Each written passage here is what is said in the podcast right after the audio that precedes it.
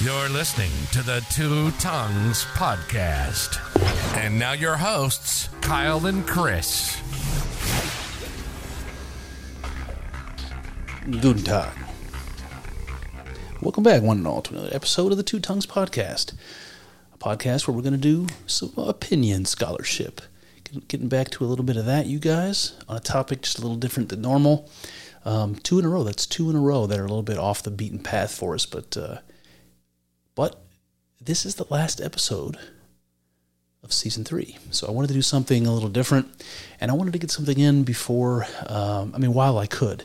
I didn't do quite as many episodes this year as I did last year for a whole host of reasons.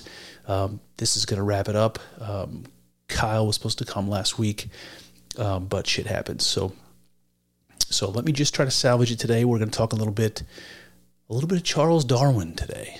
So, the topic will be a bit more scientific, maybe, than most. Um, but really, I think this is kind of a critique to all the atheists' bullshit, for lack of a better word, all the atheist arguments that I hear constantly on Twitter that are just exhausting.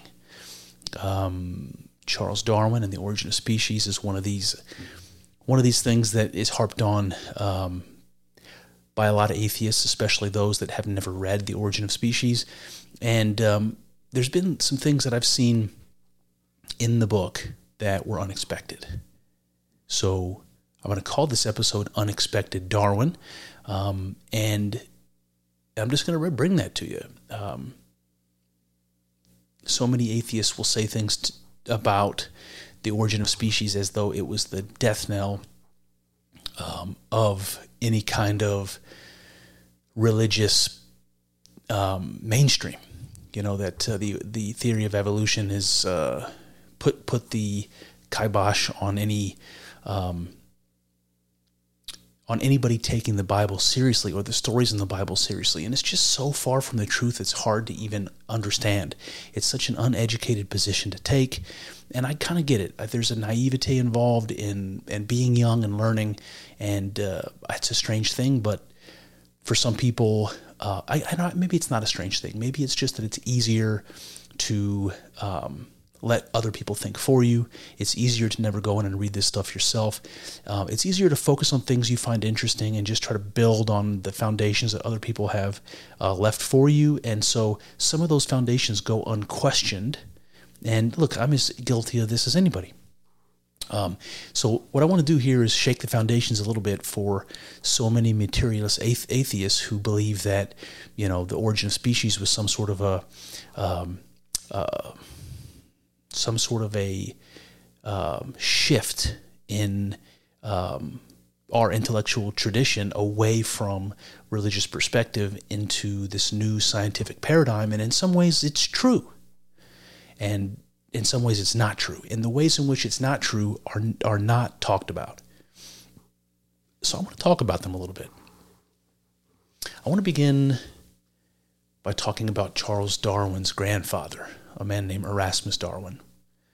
Erasmus Darwin was born in 1731. He died in 1802. Um, Charles was born in 1809. So he only had a few years of life with his grandfather, probably had very little memory of his grandfather, I would imagine. Um, you know, p- perhaps some. But what's clear is that he wasn't likely influenced intellectually by his grandfather, Erasmus.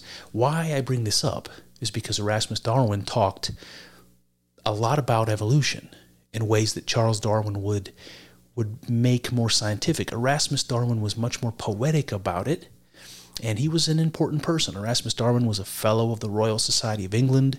He was an, intellectual, he was an academic, he was an inventor, a poet. He was a Renaissance man. He was doing everything.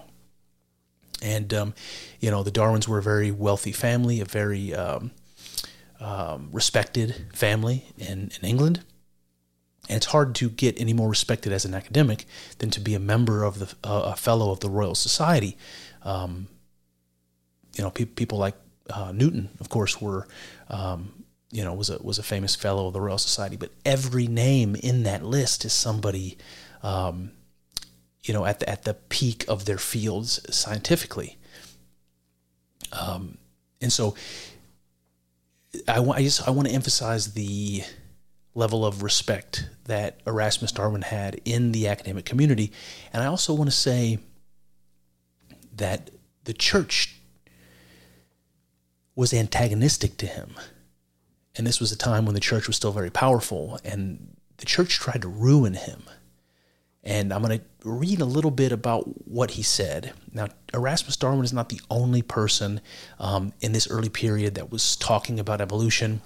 Um, there was a French fellow whose name is probably going to escape me now that I'm trying to think about it. Um, Jean Baptiste Lamarck. So you might you might hear about Lamarckian evolution, um, in contrast to uh, to Charles Darwin's theory. Uh, but there were other people in this early period that were talking about evolution. It's not like Erasmus Darwin was coming out of nowhere with this. Um, so I I, I want to read some of this Erasmus stuff, but before I do, I want to tell you what Erasmus Darwin did that got him in trouble with the church was he had painted or inscribed on the sides of his um, carriages. So Erasmus Darwin was a wealthy man, an important man, and he had carriages, right? You, you know, in that time, it was like your car. And inscribed on his uh, on his carriages, he wrote in Latin a phrase that means "all from shells." And the church was not um, ignorant to what he was saying. What he was saying is that all life came from the sea. All life evolved from primitive things that lived in the primordial soup of the ancient of the ancient Earth. Right. This is a theory that gets much more attached to um, the science uh, going forward from the origin of species. So, from a much later time, Erasmus Darwin's grand grandson wrote that book, and um, and so the uh, once it became once the theory of evolution became established and much more accepted, there was a lot more development of that uh, of that ontology, for lack of a better word. Um, that that uh, was elaborated in all kinds of ways. Um, and the story that we hear, the story that I was taught in science class growing up, was exactly this: that life evolved, um, the conditions in the primordial soup. Right there, that we once the Earth was a water world full of chemicals and components of things that are going to become eventually um, organic molecules, and then and then life forms that would eventually crawl out of the ocean um, and and become uh, you know land uh, dwelling uh, animals, and they would evolve to become human beings and so forth. That's the story that that we're told. This is what Erasmus was so bold to put on the side of his carriages, all from shells. And so the church said, uh, well, that, that clearly is a slight against um, God. It's clearly, you know, suggesting that God doesn't exist or um, isn't the force behind uh, the creation of of um, a life on Earth. Uh, it's it's something about it that's not not quite kosher. Something about it that the church uh, doesn't like. That seems threatening. Um, and so they try to they try to discredit him and they try to bury him. He wrote this strange book called called Zoonomia or the Laws of Organic Life and it's just like an epic poem.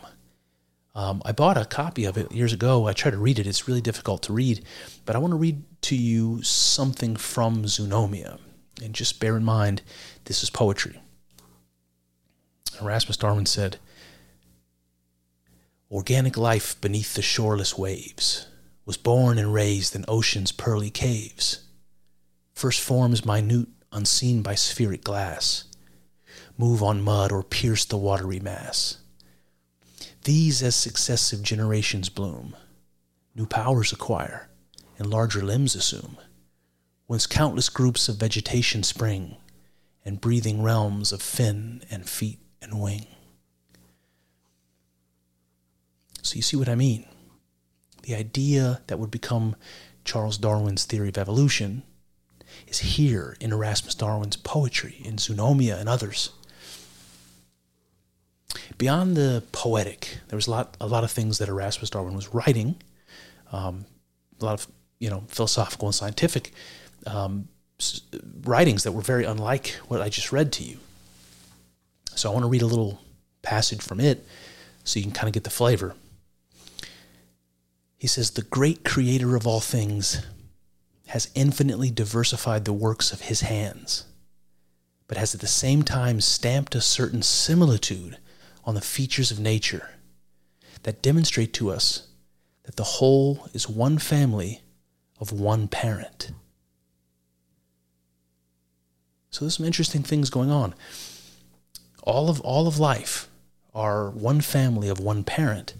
And you have something here that rings to me of this mystical unity that I like to talk about from a religious perspective that the source of all things are one, the source of creation is one, that, that oneness we call God.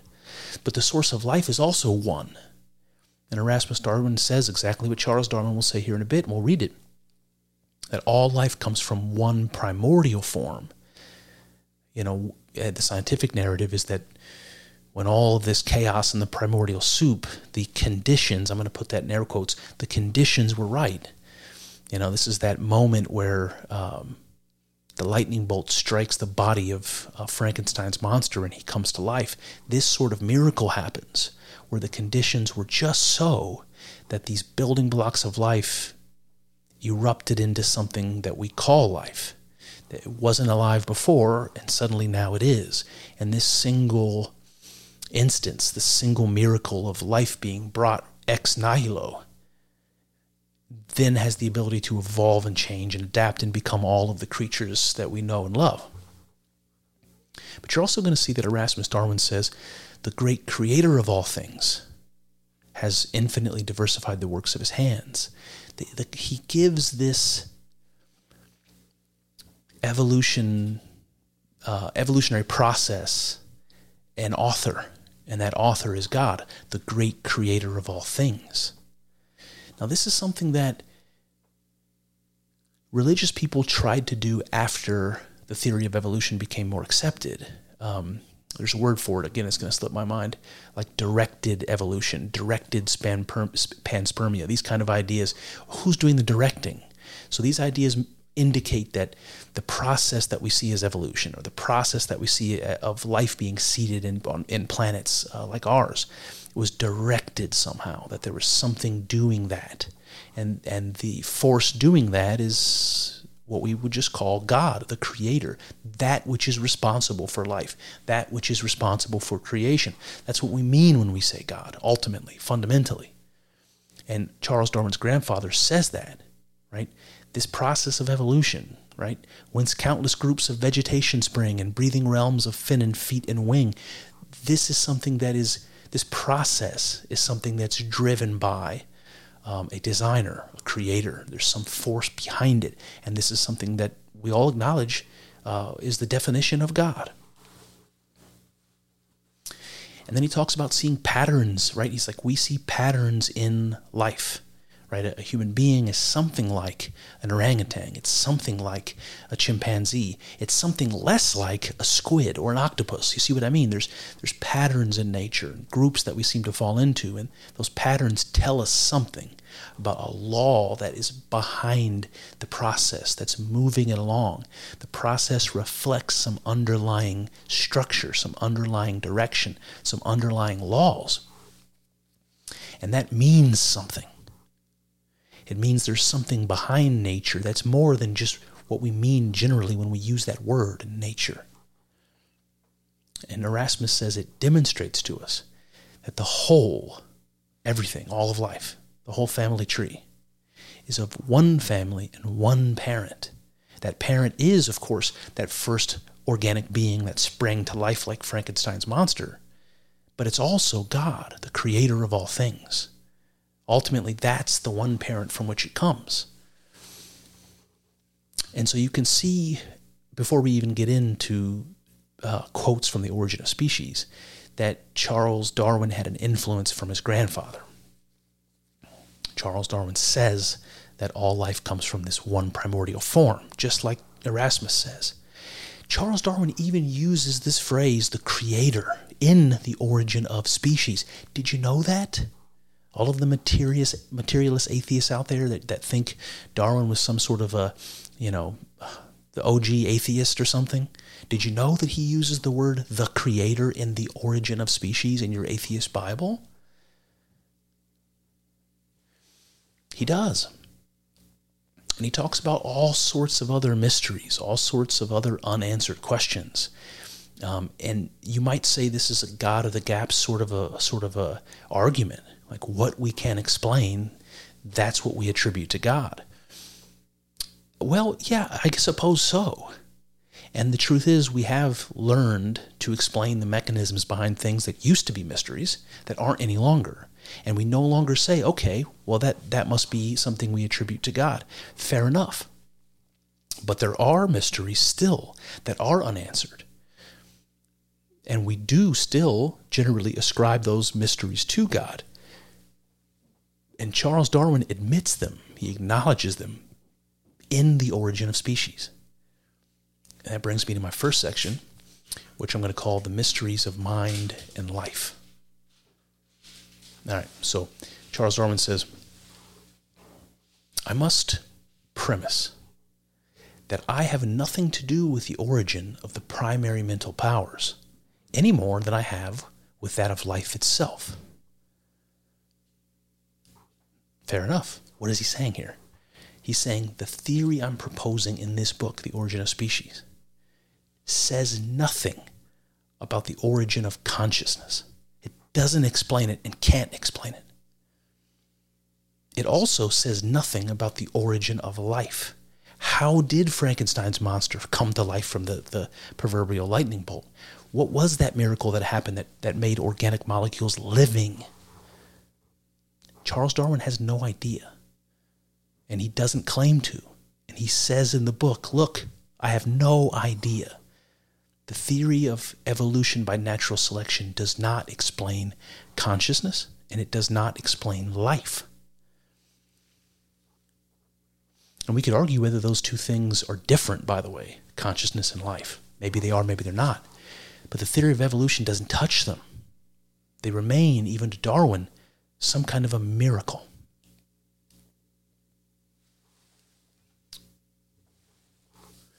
He has a whole chapter in, in The Origin of Species that talks about instinct. And instinct is something that's fascinating to me.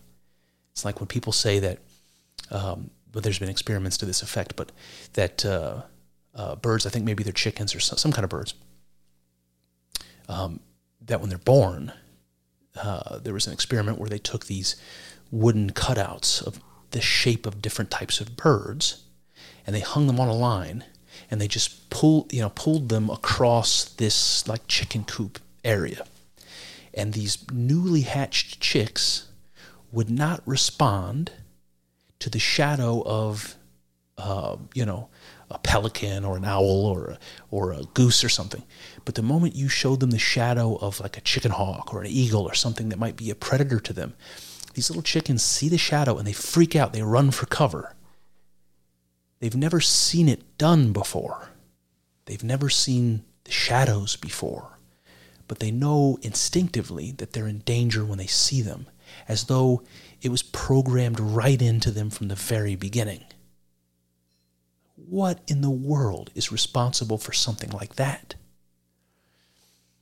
Another example was the newborn newborn baby um, thrown into a pool of water or born in, in a water birth scenario or something like that. And the human baby instinctively floats and, and rolls over onto its back rather than remaining on its belly where it will drown. It instinctively rolls over on its back and floats. It just knows how to do it. It's never seen it done. It doesn't have any idea. It just knows how. To, these sorts of instincts are very difficult to explain, and you would think they would, you know, from a uh, from a the perspective of, of, evolution, that there must be some mechanism for that that that you know uh, that they've inherited or, or built upon, but but it's really it's impossible. And so this quote goes like this: An action which we ourselves should require experience to enable us to perform. When performed by an animal, without any experience and without their knowing for what purpose it is performed. He says, comparing instinct with habit gives a remarkably accurate notion of the frame of mind under which an instinctive action is performed, but not of its origin how unconsciously many habitual actions are performed. See, so Darwin is saying here that there's really no explanation for how an instinct is there in the first place. What's how could you explain the origin of an instinct? It's not been learned, but the types of activities that I just described to you are things that must be learned, either by uh, having that experience in learning from your own prior experience or seeing it demonstrated in learning from somebody else's. Those sorts of sophisticated behaviors have to be learned. At least it certainly would be the case for a human being, you would think. But not with animals, not with these creatures that are operating unconsciously. They're not self reflective, they're not self conscious. You know, seemingly they're not learning from others. Um, although we see we see evidence of uh, um, of chimpanzees that, that, seem to be able to learn skills from other watching other chimpanzees, um, you know, things like that. But animals generally are acting unconsciously in a way that where we're acting consciously. You know, we sort of decide what to do, and animals seem to respond rather. It's, it's more like just responding to the conditions that they find themselves in. And so, this idea that that instincts are unconscious and unlearned is a, some sort of a mystery. It indicates that there's some mystery about whatever it means, whatever this word unconsciousness means. What is that? It's some mystery also. It's some mystery that I, of course, link to to the idea of God. Um, Darwin doesn't exactly do that, but certainly acknowledges that there's a mystery to it. That that instincts seem to be unconscious. They seem to be there without an explanation. They're not evolved.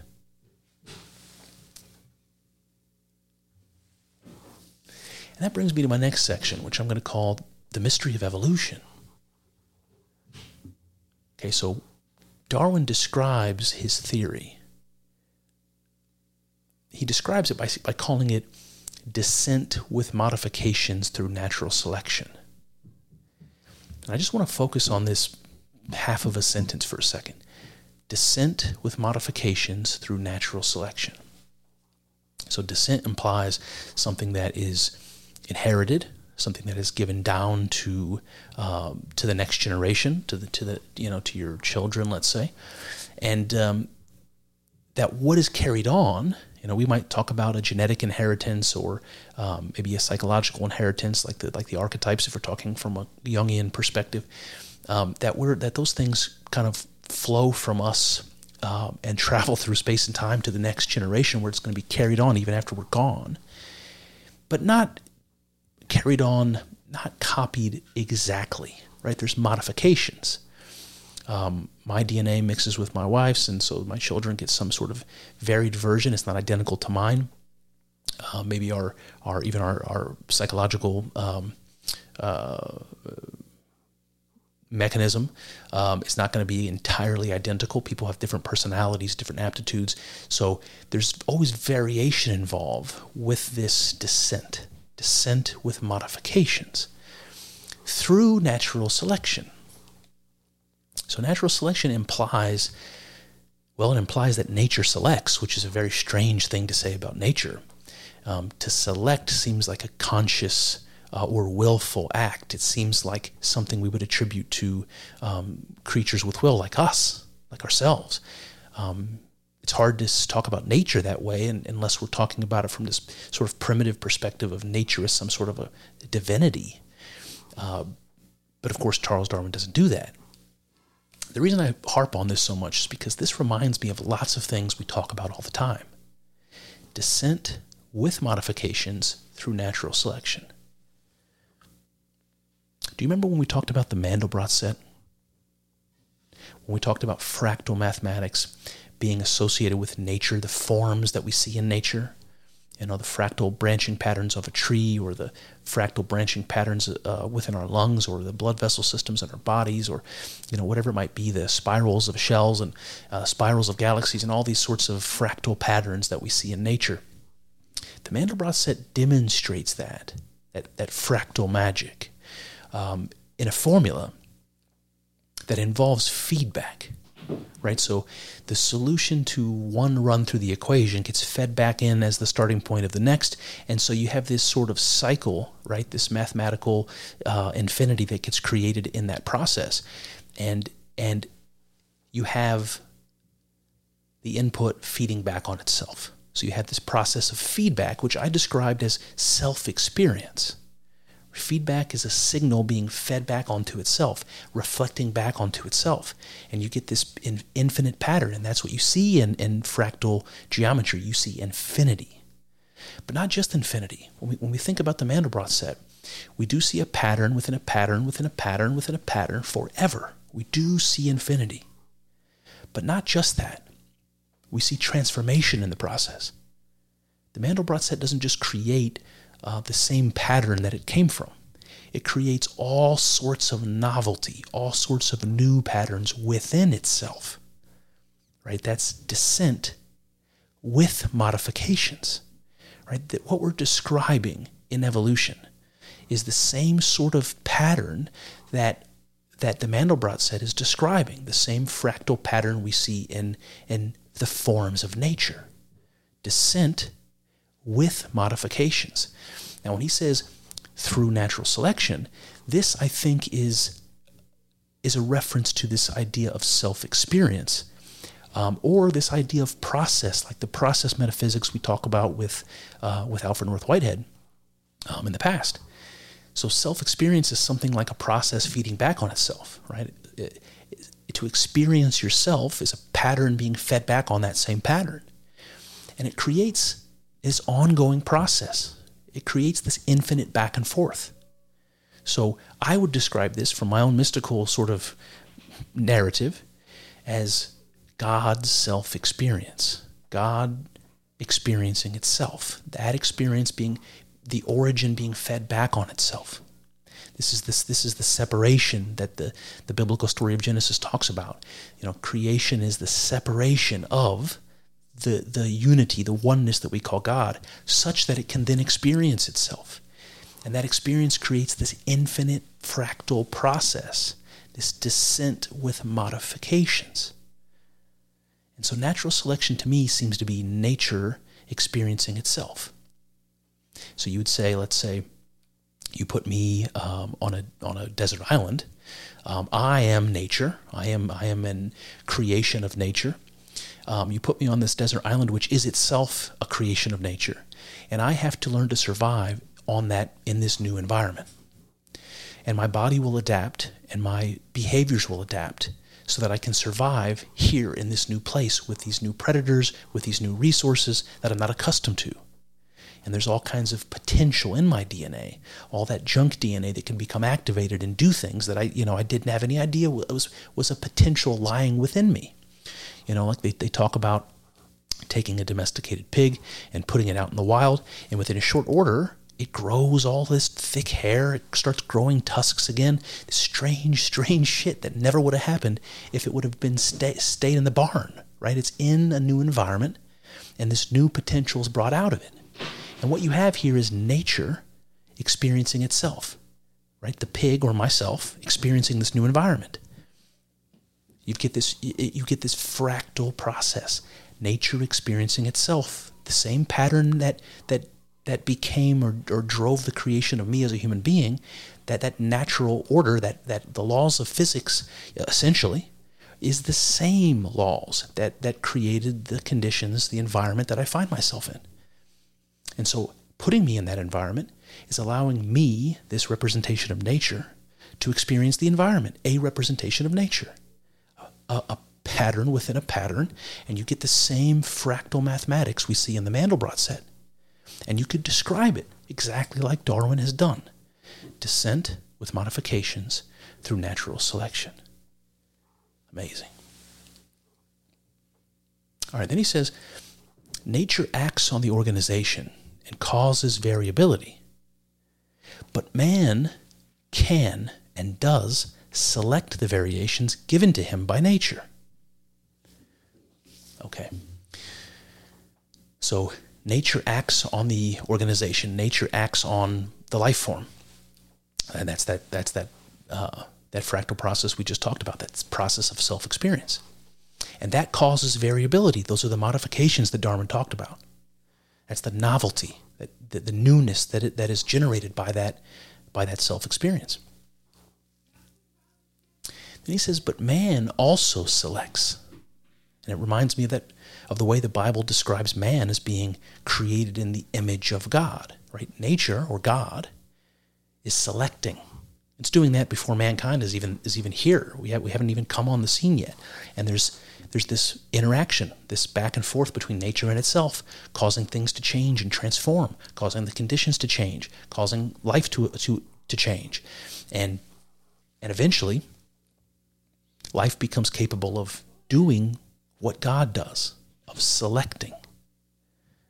Right? So then man begins to select. And I think what's common between the selection of nature and the selection of man, if you if you believe or if you will entertain my own sort of mystical insights, is is consciousness. That consciousness plays a role in the selection. This is much like the Copenhagen interpretation of quantum physics, which suggests that consciousness collapses the wave function. Consciousness is involved in creating a fixed reality out of this field of potential. This is something like what happens when nature selects. And it's the same sort of process, right? If nature is, is if God is consciousness, which is something that mystic, mystical people will say, and I am also consciousness, there's some sort of parity between natural selection and my own. Then he says, Why, if man can select variations useful to himself, should nature fail in selecting variations useful under changing conditions of life to her living products? I can see no limit to this power. Right? And, and that fractal process is infinite. The Mandelbrot set is infinite. And evolution can create an infinite, um, an, an infinite stream of novelty. The universe is going to continue to change and, tra- and transform, and so will life infinitely. The power is limitless. And again, this connects this connects the idea of, of natural selection with, with artificial selection or human selection. So if man can select the things that are useful to him, well, can't we say that there's an analogy there that nature is selecting that which is useful for it? Well, what could that mean? What what would be useful to nature that it should select it? It seems to be that thing which allows novelty to continue, that thing which allows life to continue and can, to continue transforming, that thing which allows experience to continue, the self experience that I'm talking about as the driver of the process of nature, as the driver of that, of that fractal magic.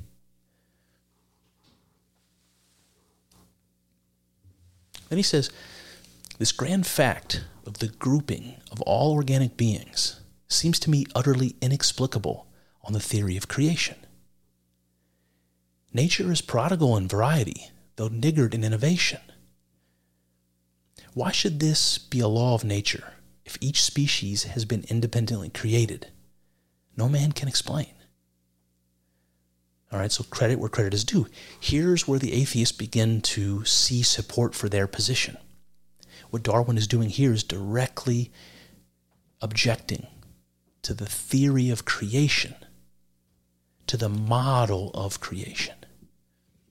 He says this grand fact of the grouping of all organic beings seems utterly inexplicable if we believe that God created the way the Bible suggests. Okay, so he's pushing back on this. The grouping of organic beings just means that we seem to have similarities to each other in different ways. You, you can categorize us mammals, amphibians, reptiles. You see what I mean? We, there's ways of grouping us together by similarities, which implies that we have some common origin, different from one another. And the fact that you can do that, the fact that you can see the similarities across all this diversity, means that they came from this this line of descent where they have something in common that allowed them to be in this group. And that couldn't that couldn't happen if God if God poofed the animals into existence the way it says in the Bible. Why should we have any similarities? If the horse was made like this, and the cow was made like this, and the human being was made like that, independent of each other. There's something wrong about that.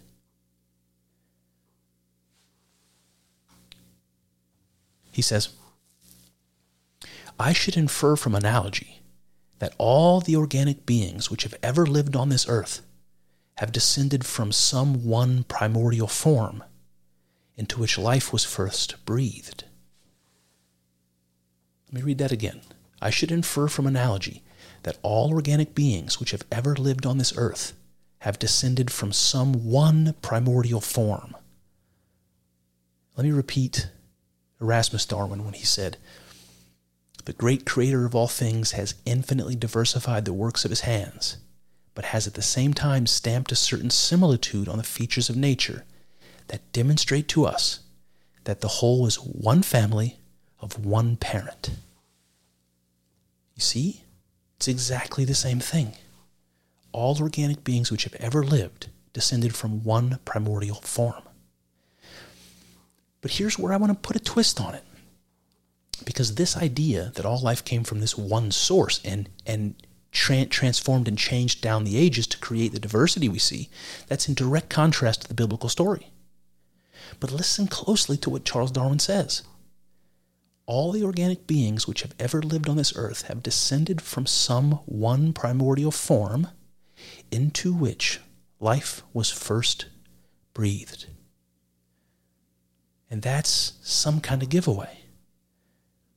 The form into which life was breathed is a reference to the book of Genesis, where God creates the clay form of Adam and breathes the Spirit of, God, his own his own spirit, the Ruach Adonai, into the form to bring it to life.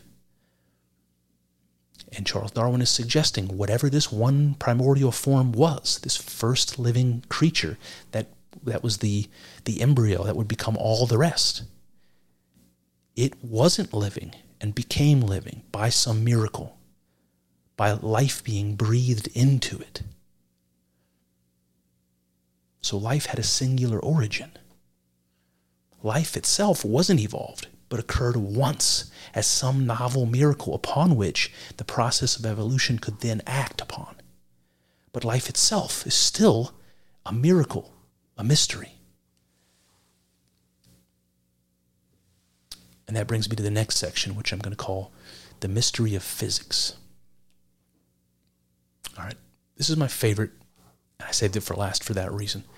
Charles Darwin says this to my mind, it accords better with what we know of the laws impressed on matter by the Creator that the production and extinction of the past and present inhabitants of the world should have been due to secondary causes, like those determining the birth and death of the individual.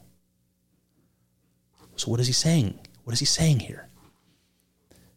He's saying that secondary causes that all this this interaction uh, with with living beings and their environment, this back and forth process that, that creates the fractal magic, the thing that we call nature. He said that is what causes the species that exist, the diversity that we see in the world. That's what we see as the process behind the transformation of that one primordial living thing into all the diversity that we see today. And that to him accords better with what we know of the laws impressed on matter by the Creator. So when we look at physics, when we look at the laws impressed on matter, it should be, it aligns better with that, with that primordial scientific fact. That what drives the species transforming throughout time is are causes like that this interaction with its environment, rather than being poofed individually into existence. And he said that aligns better with what we know of God than this simple myth of the species being created individually. And notice that Charles Darwin says, just like his grandfather did, the laws impressed on matter by the Creator, with a capital C, by the way, Creator with a capital C. He means God, and there's no doubt about it. So he's saying my my theory of evolution by natural selection is more in line with what we know of God and what God has done than what we see in the Bible. That doesn't say God doesn't exist. Does it? And that brings me to my conclusion. Okay. So was Darwin an atheist? What do you think?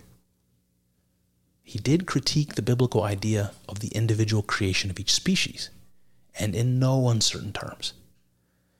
But did he discount the idea of creation itself, of God? It would seem not. In spite of the fact that the church tried to suppress and discredit his esteemed grandfather, Charles respects, respectfully uses the capital C when speaking of the Creator. The mere fact that he uses the phrase the Creator is evidence of his theism. Charles can be read as a kind of apologist, if you ask me, as a man defending the idea of God in a day when science first threatened to dethrone him. I know the materialist, materialist atheists out there are sneering right now. Let them sneer. The truth is that their great hero, the man who supposedly replaced the myth of creation with a theory of evolution, was doing no such thing. So then, what was he doing? He was adapting the scriptures to the evidence accumulated by natural science. He was synthesizing revelation and reason. He was taking the mythopoetic expressions of the Bible and showing how they can and should be interpreted. It is always a danger to interpret myths literally, after all. What myths communicate are always something deeper than what lies on the surface. Characters and actions in our myths both are something and mean something. And these two facets aren't identical, nor are they supposed to be. They're symbols, and symbols require interpretation. As for the evidence that Charles Darwin left room, even in his theory, for God, I offer his own words. He tells us that his theory has, quote, nothing to do with the origin of mental powers any more than with life itself. And that life was, quote, breathed into matter. Next, he acknowledges the origin of instincts, unlearned and unevolved, from, quote, the unconscious. Even as he describes evolution as a mechanism of nature, he describes them as, quote, the laws impressed on matter by the Creator. So clearly, Darwin saw a divine power or structure behind the mystery of consciousness, the mystery of life, and of the instincts of living things. He acknowledges an architect as author of the laws of physics, which act upon living things as natural selection.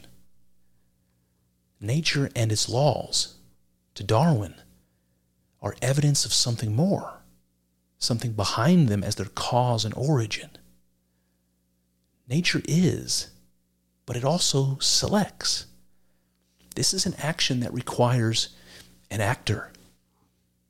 In some cases, that actor is us, but in most, it is something unseen, unknown, unconscious.